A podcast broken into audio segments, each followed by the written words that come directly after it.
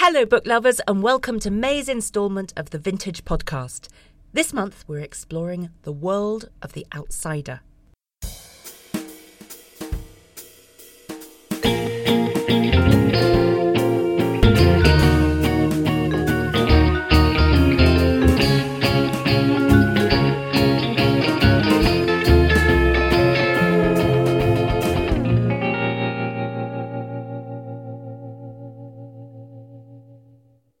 Alex Clark, and in this month's podcast, we're discussing the counterculture. What better time to do it?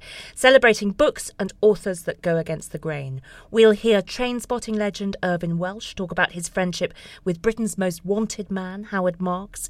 Author Tracy Chevalier discussing taking on Shakespeare's most tragic outsider in New Boy, her remix of Othello. And we're also joined by essayist J.D. Daniels, who walks us through the art of creating a mess so you can put it back in order. In the mid 80s, Howard Marks had 43 aliases, 89 phone lines, and owned 25 companies across the world. He was Britain's most wanted man, a drug smuggler and cannabis advocate who, at the height of his operations, smuggled consignments of up to 30 tons of marijuana, all the while being tracked by MI6, the CIA, the IRA, and the Mafia. But to those who knew him, Howard Marks was Mr. Nice, a man who lit up any room he was in, who knew people everywhere from all parts of society, and who treated everyone the same. Mr. Nice went on to be the title of his autobiography. Irvine Welsh, author of Trainspotting and most recently The Blade Artist, wrote an introduction to the 21st anniversary edition and joined me to discuss the man and the legend and why Howard Marks could never write fiction. Irvine, it was a thrill to read your introduction to this new edition of Mr. Nice um, because it was so personal. Just tell us a little bit about you and about Howard.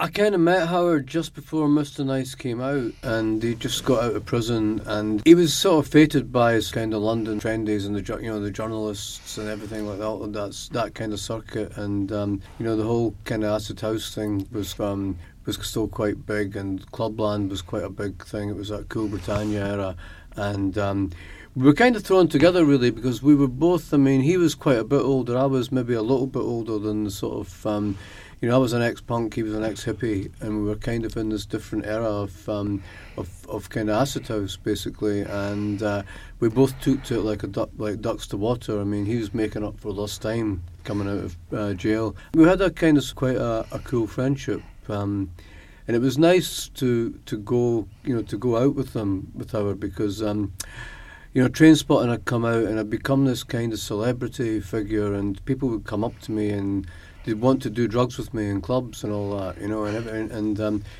and I would say, "Oh, have you met Howard Marks?" You know, so that was great. A great way of kind of uh, deflecting everything. Like, and you were two debut writers together. Yeah, I mean, um, Mr. Nice came out kind of just not that long after mm. Trainspotting, mm. and you know everybody knew who Howard was basically through the you know all the newspaper stuff about him. But the the book and how he actually responded to the book made him a kind of bona fide celebrity. He started doing all the readings, and uh, then he started doing more detailed kind of presentations around Mr. Nice, and uh, basically took that show on the road and he was always kind of um, he was always around. Any party he went to in London he would be there. Any nightclub he went to he would be there. Um, he went the, we, we both hung around the TARDIS which uh, was George Parish and Nick Reynolds' space in Clerkenwell which was a great place because they never let any journalists or media people in.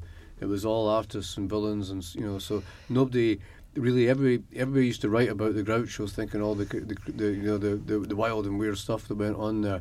But um, these people wouldn't have lasted 10 seconds in uh, the TARDIS in Clerkenwell. It was basically on the side of a tube station. Yes, and was, you kind of went went in, yeah, and it was, it was huge, wasn't it? It went on. It was a labyrinth of different rooms, and um, you could wake up there, you know, and you could sort of um, you, you, you woke up in some strange room um, on these cushions, thinking, "Where am I? What am I doing?" You know, kind of, and then you wander around for for weeks almost like when you bump into someone else who's equally lost. And sometimes that person was howard you know? Howard of course by this point as you say had had a huge amount of life behind him. Yes. Um, and actually you bring it together in a kind of brilliant sort of capsule way.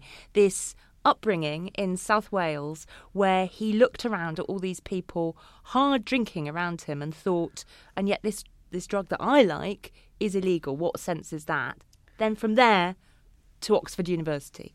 Yeah, I mean, he had this very he had this very rationalist kind of sense that um, a lot of people from that kind of you know that these working class kind of socialists um, from that era had. You know, it's like this is kind of just wrong. It's just silly, and uh, let's kind of make it better. Let's make it right. So was as well as you know being a guy who actually liked cannabis. He actually enjoyed cannabis in a way that I personally never did, but. Um, that was his drug of choice, and it was like, and he he kind of resented that he couldn't just buy it across the counter, and uh, it was it was as much a kind of um, you know, as much as the hedonistic thing of enjoying it and wanting to smoke it more freely, it was almost like a kind of crusade. It was like a political crusade, as well as this kind of um, this kind of outlaw thing about um, outwitting the establishment, outwitting all the officials that kind of that you know that, that would stop him from kind of uh, taking this drug. An interesting thing about him was that he never ever um, he never dealt kind of you know sort of other drugs like you know he had a chance to deal ecstasy, he had a chance to deal heroin, and he just wasn't interested. You know he was very much um, he was he, he didn't really know what the effects of these drugs would be on society, but he, he didn't think they would be good effects. But um, he couldn't see any downside in you know the the, the widespread um, sort of legalization of marijuana.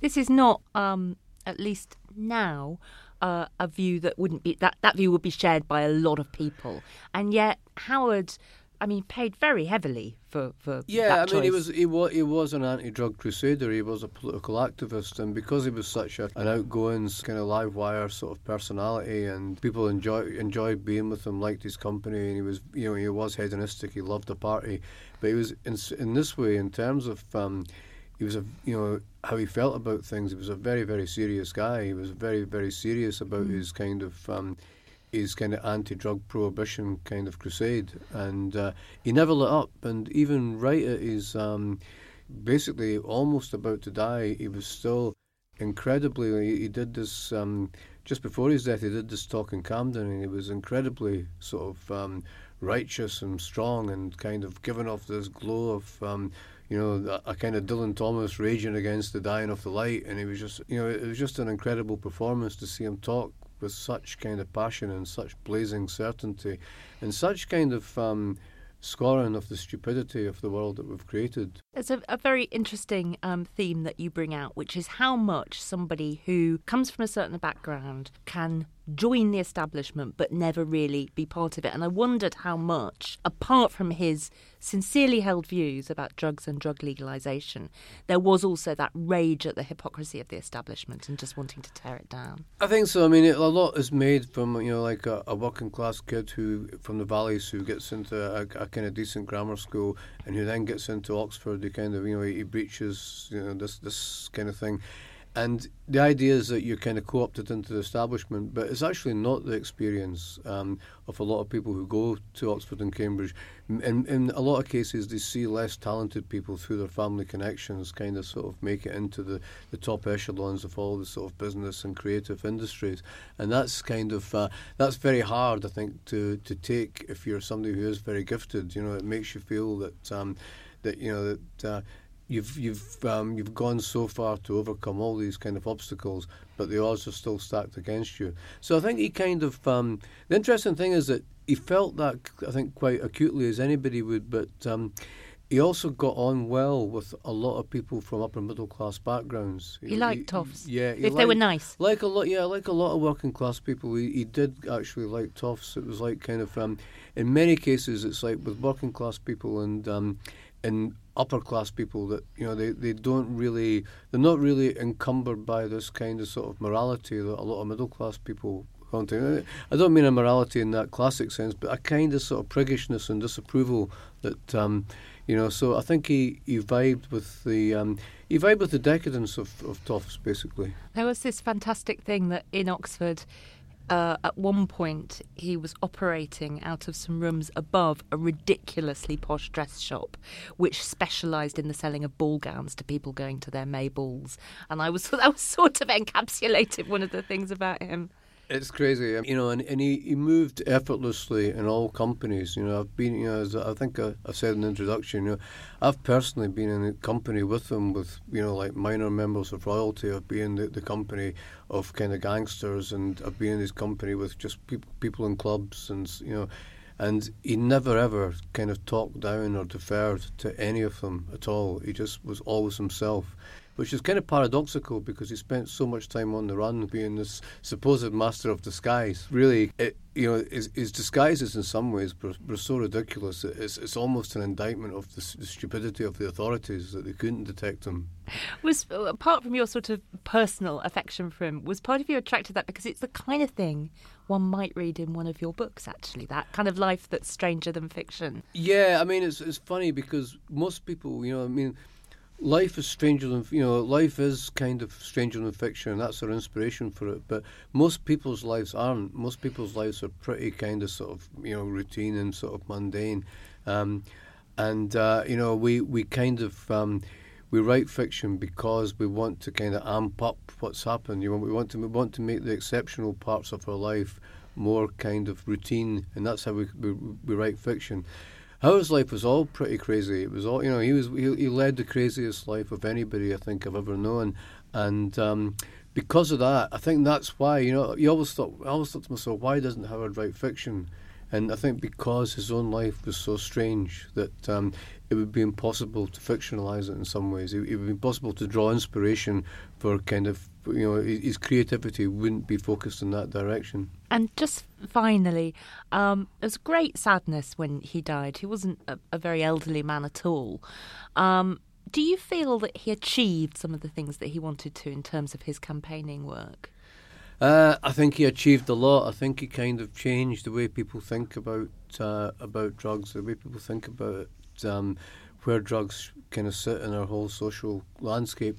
Um, and you know, but I think he was taken too soon. I think that um, now the the great changes that we're having, the great economic and social changes that we're having, you know, the kind of end of capitalism, the move into conceptualism when we make these. Um, you know, we're not making kind of physical goods, we're making intellectual goods, and you know, our economies are flatlining. We can't pay wages, we can't pay profits anymore. You know, so I think that would have fascinated them, and that move towards, you know, that battle between freedom and authority, the way things are now kind of politically polarizing right across the world. I think that would have fascinated them. I think he would have been right at the forefront of it all. Irvine, thanks so much, and thank you for that, that lovely introduction. Thank you. Tracy Chevalier might be best known for her historical fiction Girl with a Pearl Earring was a runaway bestseller, and her most recent work At the Edge of the Orchard earned praise for its gutsy female characters. This year, though, she departs for new and fresh territory, the school playground, in her novel New Boy. New Boy is part of the Hogarth Shakespeare series, and it's a twist on Othello. The son of a diplomat, Osei Kokote has just arrived at his fourth school in six years. He needs an ally to survive his first day, when in walks Dee, the most popular girl in school. But another student, the bitter Ian, plots to destroy the relationship of the black boy and the golden girl. I was joined by Tracy in the studio to talk through how this novel sprang to life. Tracy, thank you so much for joining us. Um, just before you were saying to me, it feels so odd to have a book out when you've just had a book out because you wrote yes. a kind of a book quite different from this. This is yeah. a special project. Just, just explain. That's very much out of your rhythm, isn't it? Yeah, normally I write historical novels that take a lot of research and uh, come out maybe every three years. And this book, uh, Shakespeare gave me the characters and the plot. So, uh, and I decided to set it on a school playground, an American school playground in 1974. They're all 11 years old, and that was when I was 11. So I didn't have to do research per se. Um, because I knew it. I, I could uh, remember what we wore and what we ate and what music we listened to. All these things that I would have had to do research on if I was writing a historical novel. It just came to me as memory. Am I right to think that this is the sort of most recent historical period you've dealt with in your in any of your work? Yes, I uh, I think the earliest I the, the latest I was uh, was 1901 to 1910 with Falling Angels, and actually now I'm starting research on a novel that's set in the 1930s. But 1970s. This is like real life. This is like yesterday. Yeah, is like yesterday. Well, there is that thing, isn't there? I mean, I think we're probably a very, very similar age. Yeah. Um, the 1970s do seem like yesterday to me too. Um, and yet, of course, we're now at this point where we realise that you're going to have to explain that to some people who were not only not born then, but they were they were born much later in the 80s and even 90s. Yes. So if I if I say the Watergate scandal or um, mention Black Panthers, which I do in the book, uh, people don't know who they are. What that fist raising of the Olympic athletes, the two American Olympic athletes in 1968 in Mexico City, raised their fists in the Black Power movement salute, and a lot of young people have no idea what that is. So yeah, there's some explanation to be done. Just tell us a little bit about the setup. Um, this we might call a reworking of Othello, but I know all the authors who've written into this uh, series have often kind of have liked a different word. Um, Jeanette Winterson, for example, calls it a cover version. What what Yeah. what's the way that you think about it? I think of it as uh, a story inspired by Othello.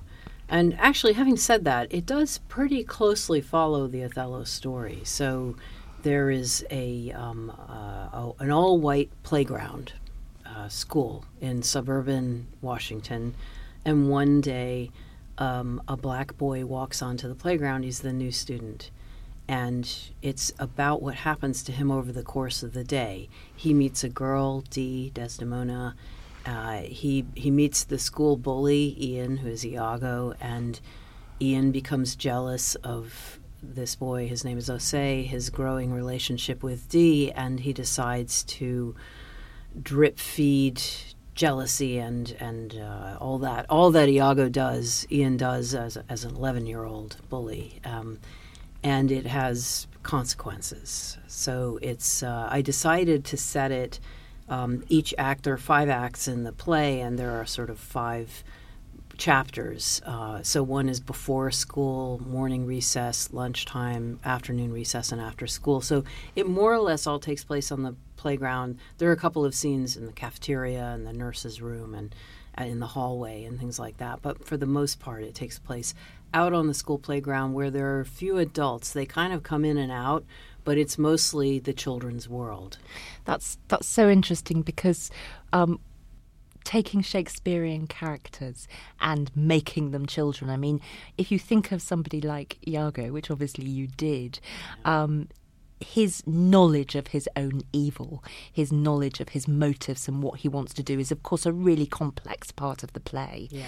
But when we think about children, we see them as acting in certain ways out of motives they really don't understand. Yeah, they don't understand it, and um, and yet um, I think what's uh, the difference is that Iago may understand it, but we as the spectators don't understand Iago. That's why Iago is so evil, because he seems motiveless. We don't really know why he's doing, why he's tormenting Othello. And uh, in New Boy, Ian uh, is is is doesn't have that understanding of why he's the school bully, but we get a little more of that. So I give a little tiny bit more of his background of what his father is like, what his brothers, his brothers are bullies too, his older brothers, and he's sort of taking on the tradition. His father's very strict, and so there's a you get a sense of where he's come from. So in a way, I would say that Ian is not evil in the purest form. He's more of a bully that you you understand. You might not exactly have sympathy for, but understand better where he's coming from. I would imagine that you also had to tread a very fine line between wanting to write about those universal topics about the outsider who comes in um, to a closed circle, about exactly that the bully, um, the person who acts in, in ways that, that they may not understand, and the specifics of the time, specifically the racial politics of the time that you were writing about, the 1970s. Yes, yes. Um, it was a balancing act uh, for sure between those two things. I think I tended to think of the uh, of the setup of the story um, as being something universal in that all of us have felt bullied at some point or other. All of us have been the outsider looking in, in, wherever we have, not necessarily on a school playground, but in, in some form or another, either at work or, or in our social lives, we felt ever so slightly standing on the outside. We're not like everybody else. And how do other people respond to us? So that's the sort of more universal setup, and then and then uh, balancing that against the this the, the racism of the time of of the '70s, which actually probably hasn't gone away, but uh, it's it's just. Uh, in different forms now, but um, I went to school in the 70s and I grew up in Washington, D.C., in an integrated neighborhood. So the school I went to happened to be um, mostly black. I think there were, uh, it was about a tenth white. So uh, I was one of the few white kids in my class, and uh, I knew what it felt like to be uh, the outsider because of your skin color. So I thought back a lot about that, uh, about those times and what it felt like. It was very different for me though because I may have been white in a mostly black class in a mostly black school, but I, even I was aware at that point that I was part of the majority of the society at the time. So my uh, the black students around me, my black friends, were having to deal with uh, racial discrimination outside of school in the wider society. So it's a, it's very complicated. So even time. at that young age, you would say you had a sense of some kind of larger societal privilege, even at the yeah. same time as you were aware of your own difference on a kind of daily basis. Yes, very much so. And all this time to kind of work itself out into this this book? Yeah, you know, I don't normally write about myself, and I wouldn't say I've written about myself in New Boy. And in some ways, this is different from my experience because the book is set on a, a suburban Washington playground, so the school is all white and a black boy walks onto it. So that's you've reversed it slightly. I've reversed yes. I've reversed it from my own experience, although it mirrors it. It, it follows the Othello experience. Um, so it was slightly different. Um, but nonetheless, I think, uh, as I said, you're balancing the, that other side of it, which is that all of us, in some way, shape, or form, have felt like outsiders. And that's really what this book is about about how, not just about how it feels to be the outsider, but how the people around the outsider treat them. So the book follows, looks over the shoulder of four characters one of the things I did differently from Shakespeare is that he tends not to write big female parts, especially in Othello. Um, Desdemona and Emilia have small parts, and I made them much bigger in this book. So you look over the shoulders of four main characters Osei, who's this Ghanaian boy who, who comes onto the playground, Ian the bully, Dee, the popular girl, and Mimi, who is a kind of seer of sorts. She gets migraines, she has visions, and she's um, a, a, sort of Ian's girlfriend. And you look over their shoulders, and so three quarters of the book is actually about how these kids respond to somebody walking onto a playground very different, with from a very different background from them. Not just that his skin color is different. He's a diplomat's son. He's well traveled. He lived in Rome. He lived in London. He's exotic. Um, and actually, Shakespeare, Shakespeare brings that out in Othello a lot too. You talk about Othello. De- Desdemona is is fascinated by Othello because he tells tales. He's a military general, and he tells tales of all the strange and exciting things he's seen in other countries, and she's really mesmerized by that. And similarly, Dee in this book is is really interested in how where Osei has gone and all the things he's seen, and so it's about their response to this situation of having an outsider in their midst and how they how they respond to that. It's always fascinating when somebody undertakes this kind of project to ask them really what it felt like being up close to another work, to the work of another artistic mind. At the remove of centuries, much written about, obviously, and much adapted. I mean, Othello exists in many, many versions. Did you feel it altered your perceptions of the play? It probably altered them a little bit. It was, it was a little nerve wracking um, saying, I'm going to take on a Shakespeare play because it's Shakespeare. Shakespeare is up on a pedestal. But mm. actually, uh, the first decision I made was that I wasn't going to try to uh, imitate or or come up with some language that he used. I wasn't going to try to make my own telling anything like his because I couldn't possibly do it. Mm. and and once that that kind of let me off the hook a little bit because a, a, lot of what Shakespeare is about is how he how he uses language and how he tells the story. Um, so I could be relax a little bit, and then I I reminded myself that Othello is a story that uh, Shakespeare took from an uh, an earlier source, an Italian story, and so so yeah, I'm recycling what he presented and and uh, and that made it feel okay and so then once i was looking at the story more closely at the play and rereading it and taking it apart a little i began to think um, not be more critical of it but certainly as i mentioned before one thing i i find a little frustrating about othello is that you don't hear much from desdemona and emilia and i made it an executive decision i was going to change that and make the girls have a much bigger part in the story um, and but also it makes you really aware of what a play does to entertain. The play is probably three hours, three or four hours long, and there's a lot of subplots in it. And I thought, oh yeah, they've put in these so that there would be a fight scene, and for the groundlings, you know, and just there's a lot of little intricate things going on, and people mistaking each other for another couple in the window, and this, that, and the other, and it would all make sense on a stage, but some of those subplots didn't make any sense at all in the novel, and so I simplified things, I removed certain things, and that's not a criticism of Shakespeare, but it's just very much an awareness of how a, a spectator, a, a, play, somebody who goes to a play is very different from somebody who reads a book. Yes, it's a different form. Yeah, very different form. I wonder if I could just ask you a, a slightly sort of tangential question sure. about outsiderness. I mean, as you say, obviously you grew up in the States, you've lived in this country for a long, long time. You've set novels in all over the place, in fact.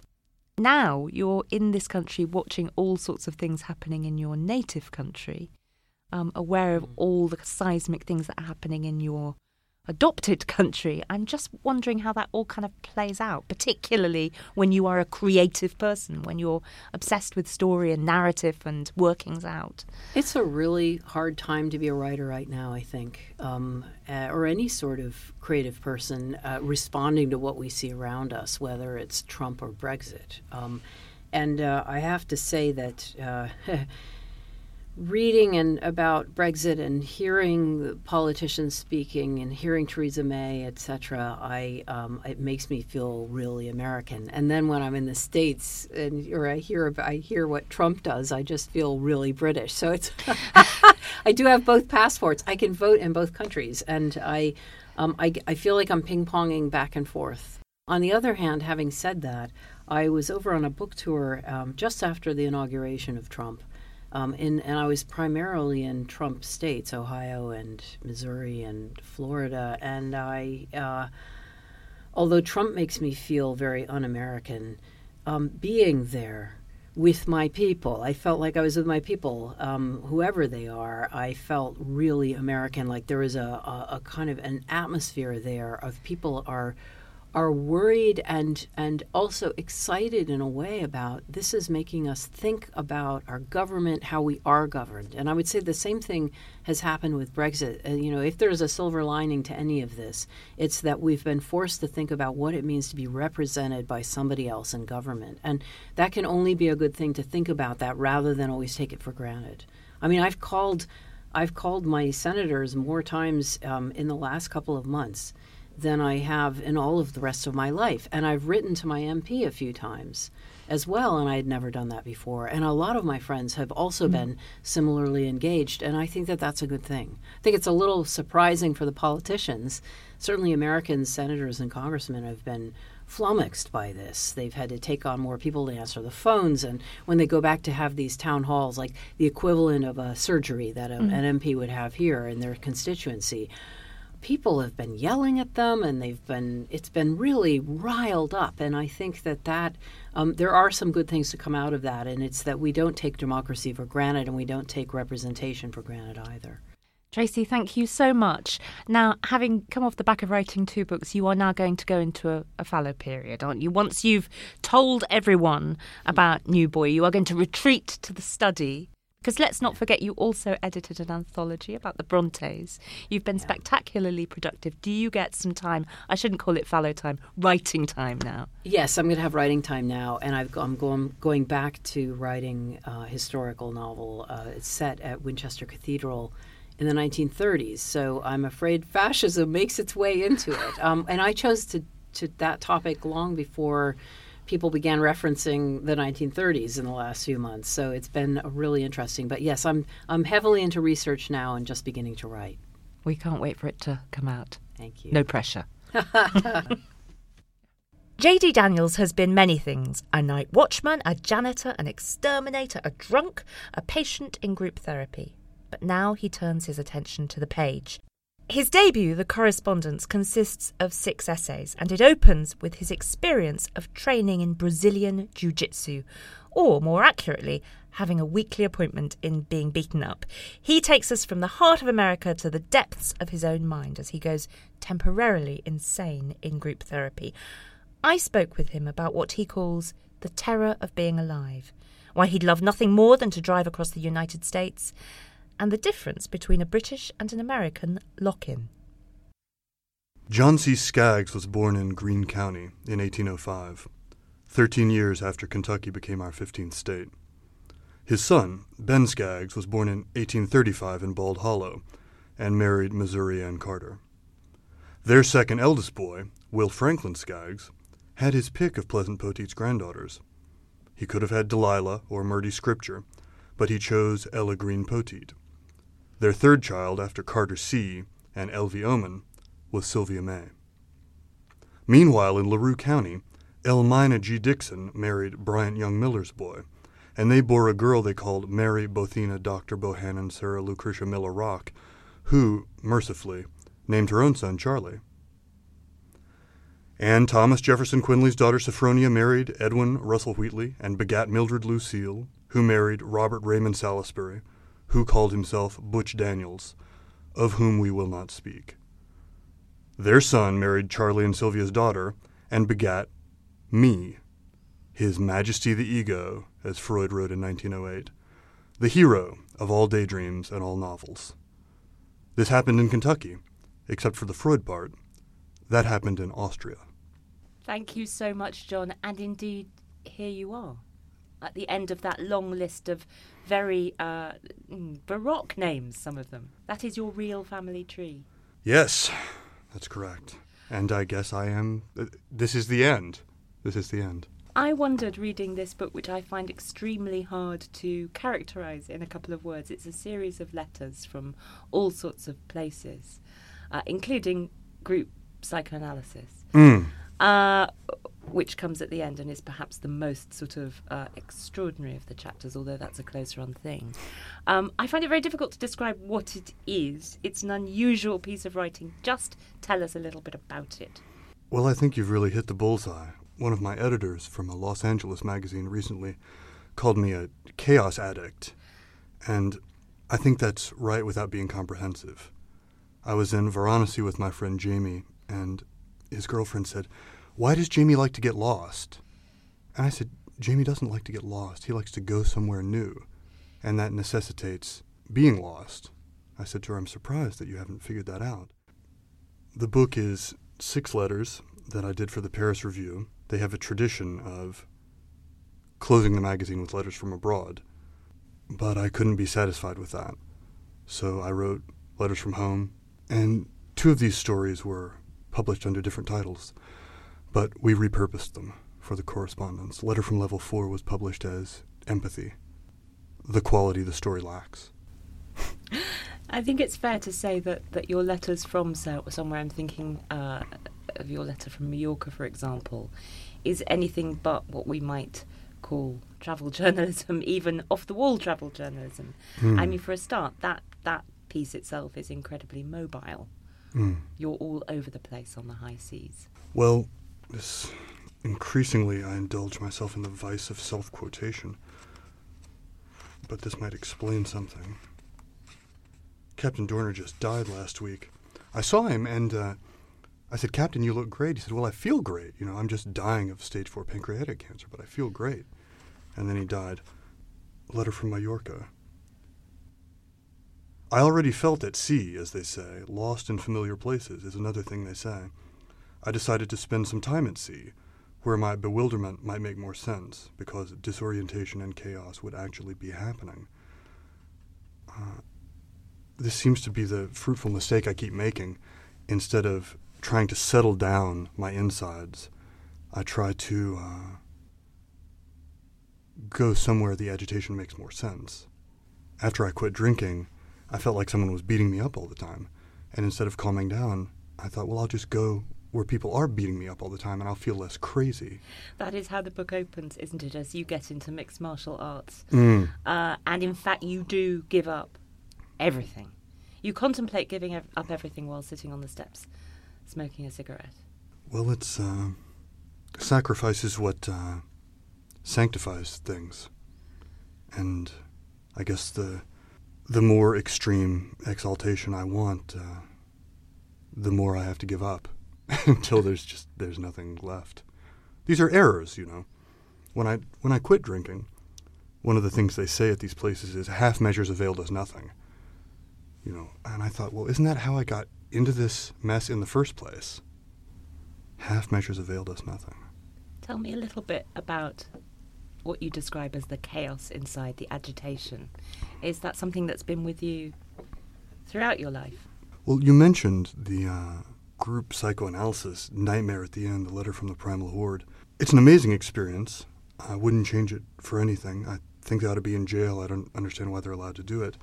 But it's fantastic. And what they do essentially is they experimentally generate psychotic anxiety to see how you're going to channel it. This is the answer to your question about chaos.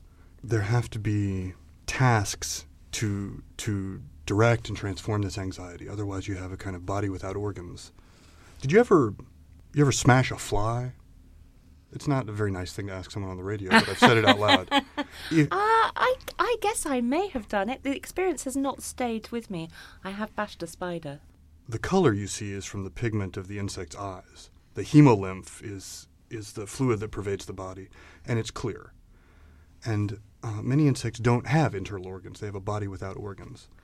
This is, for mammals, psychologically, this is the way to overwhelming psychotic anxiety. You have to have channels, you have to have things to do, you have to have organs. This is why my country is going insane because uh, unemployment is so high.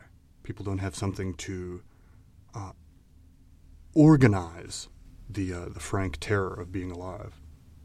So our recent election has lanced the psychotic boil of the United States. Well, lanced implies a, a, a at least a kind of release. Is that what you think has has happened? And then a healing process. Oh God, uh, let's let's hope so. Let's hope there's a healing process. Although it's hard to see our way to that now, isn't it? It is.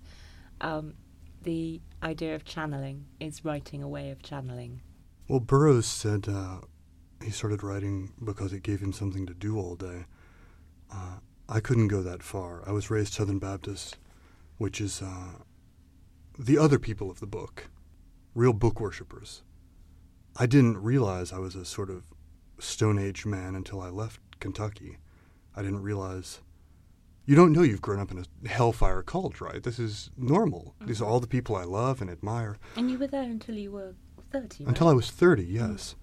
But I went to a, a museum in Boston after I'd moved there, and this sweet little girl was looking at a crucifixion. And she said to her father, Daddy, why have they nailed that man to that piece of wood? And I didn't know whether to be pleased for her that she was free of this burden or aghast that she was pseudo free uh, of the Captain Crunch decoder ring that will explain Western civilization to you. What does she think is happening when she walks through the museum? Uh, this is a roundabout way of saying I, I think writing is a kind of book envy and, and God bothering. It was very clear when I was a child that a book was the greatest thing in the world. And, uh, But one book. well, that one book, but uh, my mother was an English teacher. Uh, and it's, it's hard for me to believe now, maybe not for you, but in, uh, in Okolona, in Kentucky, 30 years ago, they were teaching just plain regular kids with no ambition to be specialists. Chaucer in Middle English, Beowulf in Old English. Never mind if you're going to repair air conditioners later. This is not training professionally. This is what people need to know. Education. Education, For its yes, own sake. for its own sake, to uh, to enrich your inner life, which you have to carry around with you everywhere you go, bound up in yourself. So between church league basketball practice on Monday, church suppers on Wednesday, choir practice Tuesdays and Thursdays, uh, lock-ins on Fridays, and church services Monday, uh, Sunday morning and evening, and then a house full of books. I, I don't I don't see what other goal I would have had. It seemed to me to be the, the point of life to make books. I'm just going to ask you to, to clarify, possibly lost in translation, a lock in? Oh, uh, yes, it sounds horrifying, doesn't it? It sounds like a, a well, horror movie. in this country, no. It's it's a great thing in this country. It's being allowed to stay behind in the pub after it's closed. But Oh. From, from context, I suspect that's not what you mean. No, well, it's it's it's something meant to be sweet. It's to uh, keep kids of a certain age from getting into trouble out Uh-huh. on the street. We uh, we would stay in the church and you know sing all night. And of course, you aren't supposed to go out and and sin and have sexual relations. But you know the result is that you play kissy face behind the pew instead. You sneak off. Children or uh, teenagers won't be stopped. But that's what a lock-in is. It's uh, Right. Okay. kind of uh, uh, half-willed Christian quarantine. Okay. it is very different from an English lock-in. Yes. I have to tell you, you're lost uh, in the book. You're lost. Uh, being lost seems to be Mm. a good and generative and productive place for you to be. Well, I'm not a chaos addict. What I like is uh, is order. I'm actually desperately tidy, but in order to enjoy that, I have to have a mess. I have to seize a mess to take control of, and tell myself that I've mastered it. First, I need the mess. Tell us about what you're doing now. What is the next book, if there is a next book? What is the next set of writings? Oh well, there there will be a next book, I'm sure. Uh, it just has to crystallize. That's all. You know, that's typing is the easy part. That doesn't take any time at all. It's uh, having thoughts and feelings that's so uh, rending. You know, having a thought is not hard. Anyone can have a thought. It's uh, it's connecting them in a cause and effect relationship that is really desperate. I had another book I decided not to write. I've just done a, an exciting thing for Esquire magazine. Can you imagine? you can buy it at the airport. Uh, I drove through North Dakota, South Dakota, Nebraska, Kansas, Oklahoma, and Texas in October before the election, uh, talking to people down this two lane highway right down the center of America. And I went to Lebanon, Kansas, which is the geographic center of the 48 contiguous states. Uh, just about as symbolically fraught as it could be. I really enjoyed doing that for them. Uh, At this point, uh, what was your feeling about how the election would turn out? Were you with a lot of observers? Did you did you not think that Trump would make it, or did that experience lead you in another direction? well, the day he declared his candidacy, I said to my girlfriend, uh, "You had better practice saying President Trump. You're going to have trouble getting the words out of your mouth." Uh huh. I mean, that was just plain to me. Uh, disgusting, but plain. Mm. Uh, let's hope they let me back in my country for talking this way on the radio. Uh, as I drove through the country, uh, well, I, I really, I heard two main stories. One was, was very reassuring, although not very accurate. It was a sort of talking point. Everywhere I went, people were saying to each other, and I heard on the radio, you know, Pope Francis. Now, I'm, I'm a Protestant, so I hope I don't say something foolish, but Pope Francis says climate change is the defining issue of our time. And Donald Trump says climate change is a hoax perpetrated by the Chinese. Now, who do you think the Holy Father would vote for? And I thought, well, that is beautiful. That is not really the way Americans are inclined to think of, uh, of religious citizens. Uh, but it's the way I grew up thinking of them. You know, my own father says, Johnny, I don't, why doesn't Jesus strike his name out of their mouths with a bolt of lightning? You don't have to guess what Jesus would do. You can read it in a book. He would help the poor. You know, he would help the sick. But the other story I heard in the middle of America was, uh, listen, it's very well known. It's well established that Hillary Clinton uh, has converse with demonic entities from the spirit world. Uh, sometimes they identify themselves as Eleanor Roosevelt, other times as Mohandas Gandhi. But either way, this is necromancy, and it is forbidden by Deuteronomy. You need to get your mind right. and I thought, all right, um, I, will, I will try to get my mind right about this. So, in other words, those those people, the people who were listening to that narrative, felt that they had absolutely no choice. It wasn't a question of choosing between two political candidates. It was a question between choosing between God and the devil, in that sense. Mm-hmm. Mm-hmm. Mm-hmm. Yeah. Do you think you might want to undertake another road trip around America and see what's happening? Oh, there's nothing I like better than uh, than driving. I don't. I'm not proud of this aspect of my character, but uh, there's no point being ashamed of it. There's a wonderful moment in the book where you are about to undertake a journey and you say something like, uh, I didn't have a Dean Moriarty by Mm. my side, obviously reference to, to Kerouac's on the road. Um, but it strikes me you, you kind of don't need one. I'm talkative enough for two men. Yeah. I imagine there's a lot of a lot of ways that you can you can occupy yourself. John, thank you so much for coming and Well, thank you, coming Alex. and talking to us about the book. It's a really really intriguing book, and uh, I hugely enjoyed reading it. Well, I appreciate it. Thank you for having me. And that's it for our dive into counterculture. Thank you to our guests this month Irvine Welsh, Tracy Chevalier, JD Daniels. In the meantime, if you enjoy the Vintage podcast, why not rate and review us on whatever platform you listen to podcasts on, as it'll help us reach more book lovers. Until next time.